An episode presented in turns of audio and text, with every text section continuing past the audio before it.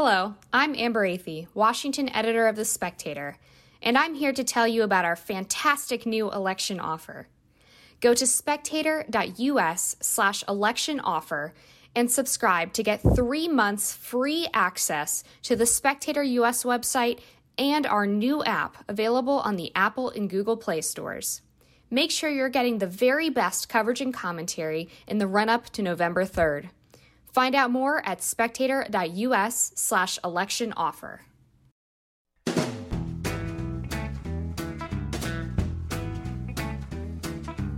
Hello and welcome to the Americano podcast. My name is Freddie Gray and I'm the Spectator's US editor. And I'm here to tell you, as if you didn't already know, that the 2020 presidential election is now over and Donald Trump appears to have lost. He isn't going away, however, not anytime soon. And it looks as though the last few weeks of a Trump presidency promise to be even more crazy, if that were possible, than the previous four or so years. We'll be discussing all that and more in the coming weeks. I'm joined today by Allum Bokhari, who is the author of Deleted Big Tech's Battle to Erase the Trump Movement and Steal the Election. And we're going to be asking if big tech really did sway the 2020 presidential election. Now, Allum, there's a lot of conspiracy theories sprouting all over the internet. To my perhaps slightly wet mind, it looks to me as though quite a few of them are exaggerated or going on very thin evidence.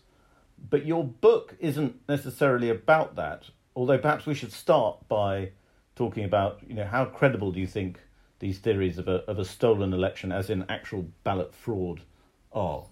Well, you know, I think there are a lot of allegations swirling about this election. It's not the first time this has happened. There were a lot of allegations about the uh, Bush v. Gore election as well. In fact, Jake Tapper wrote an entire book about it called The Plot to Steal the Presidency. So, you know, mainstream journalists have been talking about the problems with election integrity for a while. Democrats have been talking about it. And, you know, the Bush v. Gore election took 37 days for uh, for Gore to concede, so I don't see the problem in waiting a little bit longer to investigate some of these allegations. Uh, you know, American presidential elections are very important things, perhaps the most important and consequential elections in the world. So that's that's what I'll say there. But of course, not every allegation is going to be substantiated. I suppose the point that I imagine you'll agree with is that there's a reason why a lot of people are very suspicious about this election because it does seem like big tech, particularly, and with the support of, of legacy media, of TV media, has been on a sort of mission to undo the 2016 election. And that sounds like a crazy conspiracy theory, but there's quite a lot of evidence to back it up, is there not? Well, it's certainly not a crazy conspiracy theory. We caught top leaders of Google on tape. We published that tape at Breitbart back in 2018. This was a tape of them right after the 2016 election in utter dismay at the result. One Google executive talked about how he wanted to make the populist movement a blip in history, that he feared that if it was allowed to, you know, develop and metastasize, it could lead to a world war or something catastrophic. Those are his words, a Google executive. Mm. So it's not a conspiracy theory when we literally have these people on tape. One thing that you've picked up on a lot in your work is this idea that they feel they need to big tech feels it sinned in a way by allowing populism to happen and they feel they need to make amends that is essentially the case, and it's a characterization of what they did or didn't do in 2016. It's been really encouraged by the mainstream media, by liberal pressure groups. They've made this point relentlessly out in the open again ever since 2016. And uh, my sources inside Facebook and Google, who I interviewed for the book, say much the same thing that there was an atmosphere of dismay and finger pointing inside these companies. Many people felt they didn't do enough to stop Trump in 2016 and we, we saw the results of that. We saw you know so many so much leaked material from these companies from google and facebook showing the kind of things that they did after 2016 we saw an in, massive internal campaign inside google for example to get breitbart news where i work deplatformed from google ads so there was all this organizing going on inside these companies in response to the Trump election. And I think we really saw the end result of that in the run up to 2020. We saw Donald Trump's Twitter page repeatedly get censored, repeatedly get fact checked, and nothing happened to Joe Biden. Even Joe, Bi- even though Joe Biden, like you know many politicians, has made gaffes, has made exaggerated statements. That's a feature of politics. But we clearly saw only one candidate getting fact checked and censored. Going back to, I think it was back in 2015, wasn't it? Angela Merkel was hot mic'd berating Mark Zuckerberg for not controlling what people were saying on his on his platform more. That's correct, and there's really been a growing worldwide backlash against the free and open internet that's been accelerating ever since 2015, ever since the rise of populism and the the successes of populism that really began in that year.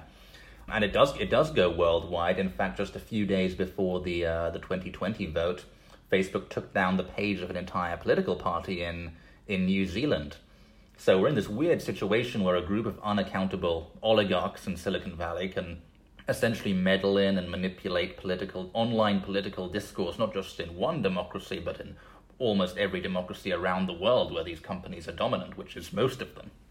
And it certainly does seem to have intensified this year, and it's kind of amazing, actually, I think, to look at what Twitter has done.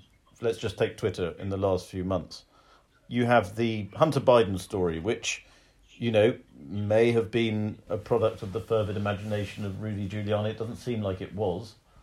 But Twitter decided that it would block this story, the New York Post's big scoop, and then bar the New York Post from tweeting for a while. And and then at the same time there was a lot of there's been a lot of blocking of Donald Trump's tweets in recent days about the fact this election was a fraud. Now, if Twitter were to apply its standards consistently, it would have done that about a lot of other things that have been said on Twitter by very prominent people of the last four years. I mean, we've had Rachel Maddow for the past four years saying uh, Vladimir Putin was blackmailing Donald Trump into doing his bidding. There's absolutely no evidence for that. That's a crazy conspiracy theory. If you want to go even more abstract, you can say, well, there are people who believe that we're surrounded by these invisible forces that we can't see called patriarchy and white supremacy, and that sounds like a conspiracy theory to me. This is the problem with words like conspiracy theory. People have different ideas of what they mean. You uh, singled out Twitter. One thing uh, that is off people's radar is that Twitter is being rewarded for this. So Jack Dorsey recently won an award from Adweek for uh, leading the charge against lies and hate speech on social media. So one of the things that the book gets into is this entire sort of web of incentives that is built up with politicians and NGOs and the media and pressure groups all trying to in- inflict negative attention on these companies or punish them if they don't censor enough, and then also rewarding them when they uh, when they succumb to the demands that these groups are making. That's fascinating. What what what other examples are there of tech leaders being incentivized to to censor and, and suppress information? So in the book, I discuss uh, the ad industry, especially. I mean, many of their are the umbrella organizations that represent digital ads. They sort of led the charge right after 2016, demanding that these companies crack down on their platforms. And you often saw that when they didn't get their way, the big advertisers would boycott these platforms. So they boycotted YouTube in, I think, 2017, and they boycotted Facebook much more recently, just last year, because they, uh, in the words of these ad companies, they weren't doing enough to clamp down on so called extremist content and so called hate speech. And this is obviously encouraged by the media. The media relentlessly went after YouTube ahead of that ad boycott. It really sparked that boycott back uh, a couple of years ago. And they did the same to Facebook this summer. They're still doing it. They think they're saying Facebook isn't doing enough, say, to censor Donald Trump and his claims about the integrity of the elections. Because, you know, Facebook is not censoring him quite as much as Twitter it's very interesting that in that way that I mean I remember Jack Dorsey I think did a TED wasn't so much a TED talk but a kind of TED panel type thing, and he would he would sort of it was like a public act of contrition. He had to, you know, promise that he was going to do better, and he was then given a round of applause. And I think the same thing, something similar happened to Zuckerberg in the wake of 2016 was they all had to sort of prostrate themselves before the media and say, look, we've we've let the side down, we've let all this hateful speech appear on our platforms and we're going to do better. Indeed. And, you know, if you go right back to the very uh, early days after 2016, you'll find Zuckerberg actually saying, well, I don't think fake news was that effective. I think that's paraphrasing him, but he said, you know, it's kind of insulting to Trump voters to say that they were just deluded by fake news on Facebook. That's, that's what, what his initial take was. But you'll see that over time, that, that, that opinion changes and he starts to take the so called fake news problem seriously because he sees that it's not going away and he's going to face relentless pressure from the media, from Democrats, and from all these interest groups if he doesn't do something. And his own employees, by the way. One of the things my Facebook source told me is that right after 2016, there was all of this internal activism and internal organization inside Facebook to do something about the so called fake news problem and the so called misinformation and election integrity problem. And according to my source, that was led by the most anti Trump people at the company, as you might expect. But he says the well was poisoned from the start because it was all these initiatives against misinformation and hate and fake news were led by extremely biased, extremely political people. And with the election, there's there's obviously the the kind of very obvious tactic of, of, of blocking or, or, or, flagging Trump tweets or on Facebook saying that this is not confirmed or sort of highlighting that what, what content it thinks is problematic. But there are more insidious ways in which social media giants and big tech stop speech that they don't like. Can you tell us a little bit about those? So I'll give you two examples. One is, I think, is somewhere in between the visible and the invisible. You can find out about this if you know the right analytics tools, but it's still quite a shocking fact. So six months before the 2020 election, Google made a major update to their search algorithm, and immediately after the update, clicks and impressions to Breitbart News on Google searches about Joe Biden went to zero overnight, just collapsed. They'd previously gone up and down, as you might expect search traffic to go, but then they went to zero. And they stayed at zero all the way until election day. And we got this data from Google's own analytics tool. We also reached out to them to find out if it was just some sort of mistake or error, and they said they came back to us with a canned statement saying we regularly make updates to our systems, and this is t- this is completely normal. So they were in- they were intending to do this, and that's a very obvious example, I think, of election interference that you can see and you can verify with Google's own tools, cutting traffic to zero on searches for one of the presidential candidates to one of the most you know widely read conservative sites on the internet. That's an obvious example. It's it's kind of visible. You can see it through Google's analytics tools. But I want to get to something that the more insidious stuff that you talk about as well, because one of the things that my Facebook source told me in the book is that Facebook became very interested in depolarization after the uh, 2016 election, making America less extremist. This was how it was presented. And my Facebook source says, well, one of the things we can do is build a model of depolarization by which they identify the people on the platform who have gone from, say, the far right to the center over a period of time, analyze what they read on Facebook, analyze the videos they watched, the articles they clicked on, and then build a model of that activity to put the right sort of content in front of other so called extremist users and polarized users to move them towards the center as well. And this is something that I think people really, really need to understand about the tech companies. It's not like any kind of media bias we've seen in the past because they know so much about us. They know all about our day to day activity, they know all about the content that has the most impact on us. I mean, if I know, uh, you know, say an undecided voter lives across the street from me and you know really cares about the Second Amendment, I can put up a sign in my yard saying, you know, Joe Biden's going to take all your guns and hope that persuades him. But tech companies can do so much more than that. Not only do they know what issues people are interested in, they also know who the undecided voters are, who the conservatives are, who the liberals are, and not only can they use that information to put, say, an article in front of them that is about the issues they care about and tries to nudge them in a certain direction. But then they can, if they don't click on that article, if it doesn't have an impact on them, if it doesn't change their behavior, they can change it up, put another one in front of them, and another one, and another one, each time testing to see which one has the biggest impact. So they can continually improve their systems of persuading and nudging people. They actually do it all the time to get us to buy products and click on ads. So why wouldn't they do that for political reasons. I mean, they have an incentive to, they have ideological reasons to, and there's no oversight or regulation that would prevent them from doing so. That's very interesting because in 2012, there was a lot of talk about Obama's campaign and Facebook and how they'd used uh, what they call the power of friendship to help persuade voters to help drive out the vote. And this was seen as a, a very, very good thing. And then perhaps I've misunderstood it, but in 2016, something similar was done by perhaps Cambridge Analytica, perhaps other elements of the Trump campaign on Facebook. And it was quickly established that this was horrifying. This was the worst thing that had ever happened in democracy. People were being brainwashed, etc., etc.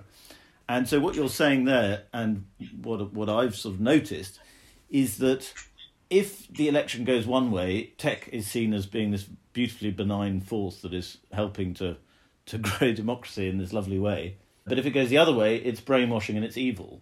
Is that is that a fair assessment of what's going on? Precisely, and you'll see the same attitude towards the media. You know, Fox News, a mainstream cable network, is bad because some of its hosts support Trump, and everyone everyone else, like these honourable journalists who are being unfairly attacked as fake news by the president. It's entirely determined by where your political standpoint is.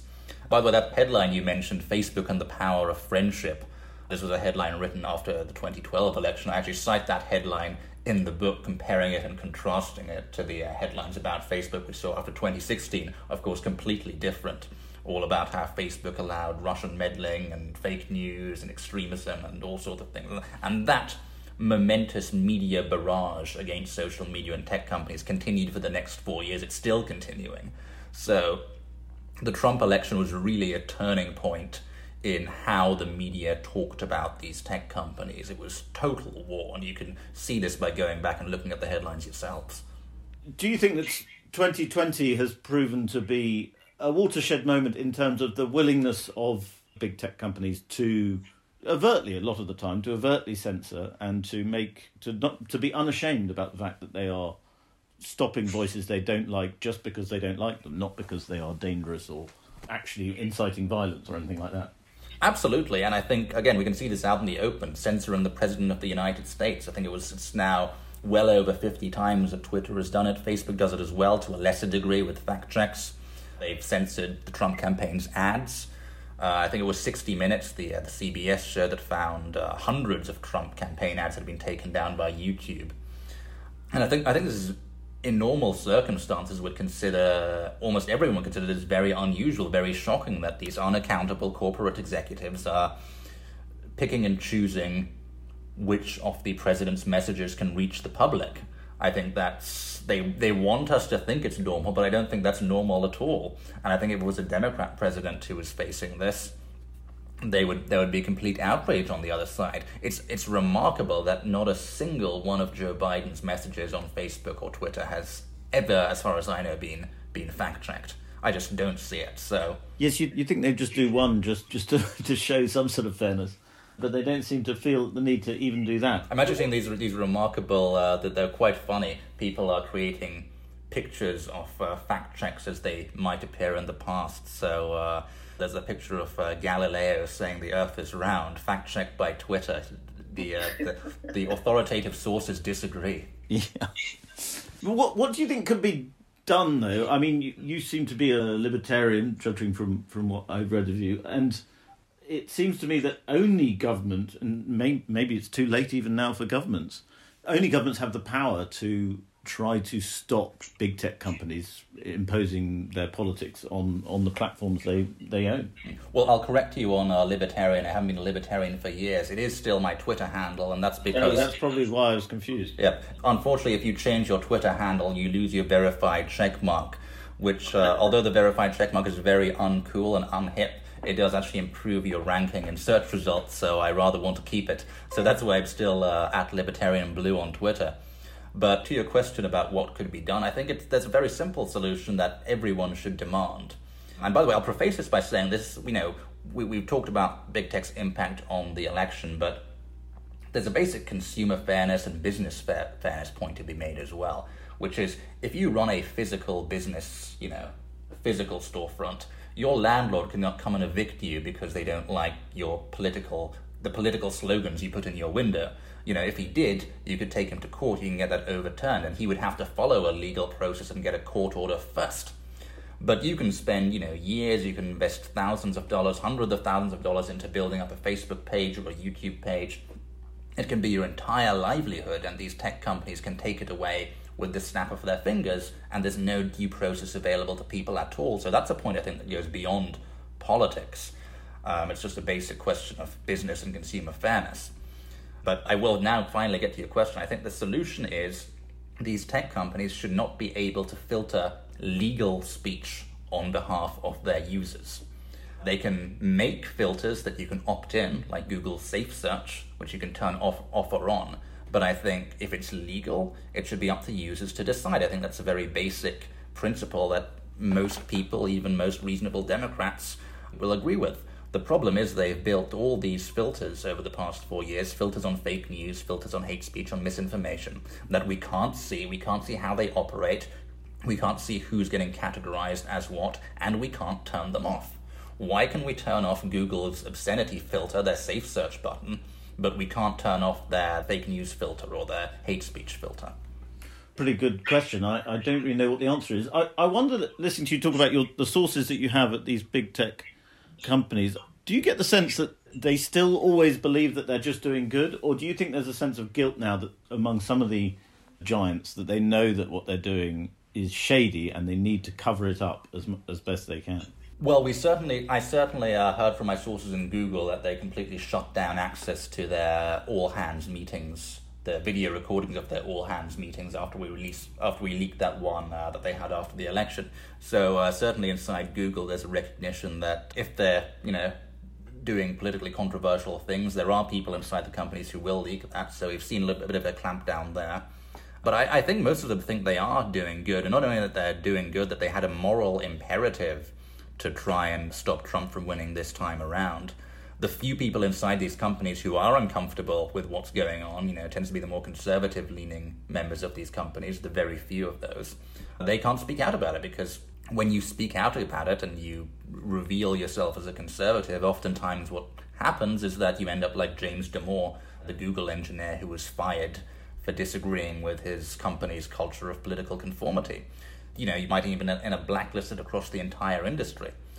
So it's very hard for the people who disagree with the politicization of these companies to actually challenge them from the inside. But of course, the one thing they have done, which is very valuable and uh, which we wouldn't have otherwise because there's no transparency with these companies, is you know, they've leaked material to me, they've leaked material to other journalists, so we now have a sense of what these companies have been doing, and they deserve a, a ton of credit for that. Yeah.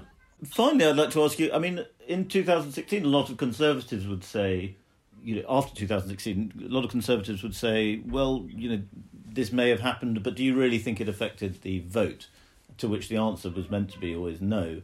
Could we say that the same the same thing about 2020? How much do you think tech's involvement in politics now actually affects how, if we take out the theories about the actual election process being disrupted by tech, how much do you think big tech's attempts to sway the electorate work? Well, obviously, in any election, there's all there's all sorts of factors that will uh, influence the result, including you know, just world events like COVID. But I think you know, all things being equal, you really can't. I think big tech might be the biggest variable in this election and in elections going forward because just where so many people get their news today. And also, many, many people don't suspect that your list of Google search results might be biased or what appears at the top of your Facebook or Twitter feed might be biased because there's this sense in the back of your mind, even though you know the companies might be left leaning, that you somehow chose what appears in your feed because of who you follow, and you chose what appears in your Google results because of what you searched for. So it kind of deactivates our critical faculties and makes it easier for these companies to influence us. I certainly think that, you know, you got to think about what an undecided voter will do. So if an undecided voter wants to find out more about Joe Biden or about Donald Trump, well, the number one source of new information, the main place people go to, is Google. And we know Google shut off traffic and impressions to conservative sites like Breitbart News on that specific search result on Joe Biden searches. So I, I don't think you can discount at all or uh, underplay how massive of an impact that would have had. The fact that people searching for one of the candidates would have been incredibly unlikely uh, to encounter any conservative news. What you're saying is is we're all being brainwashed. Essentially, that that is the end result, and I and I also want to talk about the bans a little bit because there was incredible online momentum behind the populist movement on both sides of the Atlantic in 2016. There was a seemingly unstoppable movement of online influencers and independent journalists springing up, and so many of them were just banned over the past four years. I was talking earlier about how Facebook and these other companies can invisibly influence people and how they were looking at depolarizing people. Making it less likely for conservative content to appear in your feed is one of the ways in which they do that. And it's one of the things that my one of my uh, sources who used to work for Twitter and Google told me is that we all have this kind of quality score on social media and uh, our websites have it too. And this quality score determines where we're going to fall in the rankings on these platforms, whether we're going to be seen or whether we're going to be buried on like the, the thousands page where no one will find us. And uh, in the past, what would determine that score would be you know, things like are you posting spam or malware or viruses that would lower your score, and that score would tell the algorithms don't show this to users, bury it or ban it. But now, of course, that score is determined in part by are you posting misinformation, are you posting hate speech, are you posting fake news, and are you following accounts or were you following accounts that got banned for those things?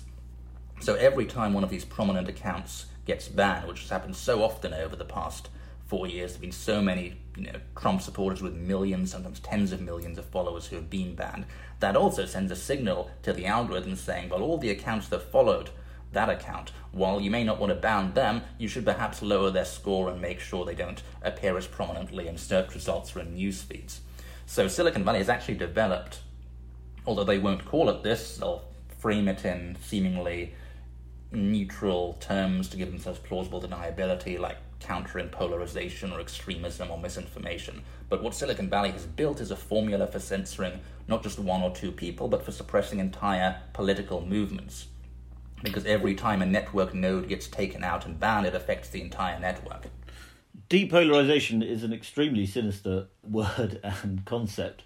But I, I wonder if you know, one would think that to some extent there would be alternatives to these networks that would be successful, but they don't seem to be able to. You hear a lot of talk about Parler being a rival to Twitter, where conservatives can go, but it doesn't seem to work. Is that because Parler's tech is not very good? Is that because the tech giants have just so much command over everybody's attention that they are able to stop other other platforms developing? I think there are multiple reasons. One is just, you know, habit. We've all been using Google and these other companies for many decades, and we're used to it. I read a fascinating story a few years ago about how there's actually a much more efficient keyboard design than the keyboard than the QWERTY keyboard that we all use. But we continue to use the, the current keyboard, the, the normal one, because we're all just used to it. And there's also the fact that social media platforms in particular, maybe search engines less so, are kind of natural monopolies because you don't want to be on a social network that has, you know, almost no people on it. You want to be on the social network that has everyone on it because the value of a social network comes from the size of its audience. And uh, the last thing I'll point out is that it's mainly conservatives right now who are being affected by this censorship. So when they go and join a conservative social network, they're almost self censoring themselves because they're cutting themselves off from the undecided voters, from the politically non aligned, from the uh, apolitical, who really have no reason not to use the, uh, the current platforms if they're not following politics closely. Facebook as well, publishers can't just cut themselves up from Facebook, it's just too massive of a market. So many conservatives are now in this uncomfortable situation where they're forced to be on these social media platforms where you can't really get away from them because if you do, your competitors will just have just a massive advantage. So they're forced to play in a game that's rigged. Yes. Well, Adam, I'm very sorry I called you a libertarian. That was a that was uh, that was but but the very fact that you you are not changing your handle because you need to be more prominent is is sort of proof of what you're saying, right? In a way. Precisely, precisely. Yes, it's, it's very annoying. I have been talking to Twitter, asking them, you know, can I change my handle and still be verified, please? But they haven't uh, sorted it out yet. Well, but uh, yeah, we'll we'll see if that eventually happens. We should watch this space. You're not going about well to making yourself a friend of these companies, by judging by your book. No, indeed. Although they, they still reply to my emails when I reach out to them, or at least their press their press team do. Their press team is probably very sick of me at this point. Uh, probably email them three times a day about accounts that have been banned. well, Adam, thank you very much for coming on Americano. Um, please come on again.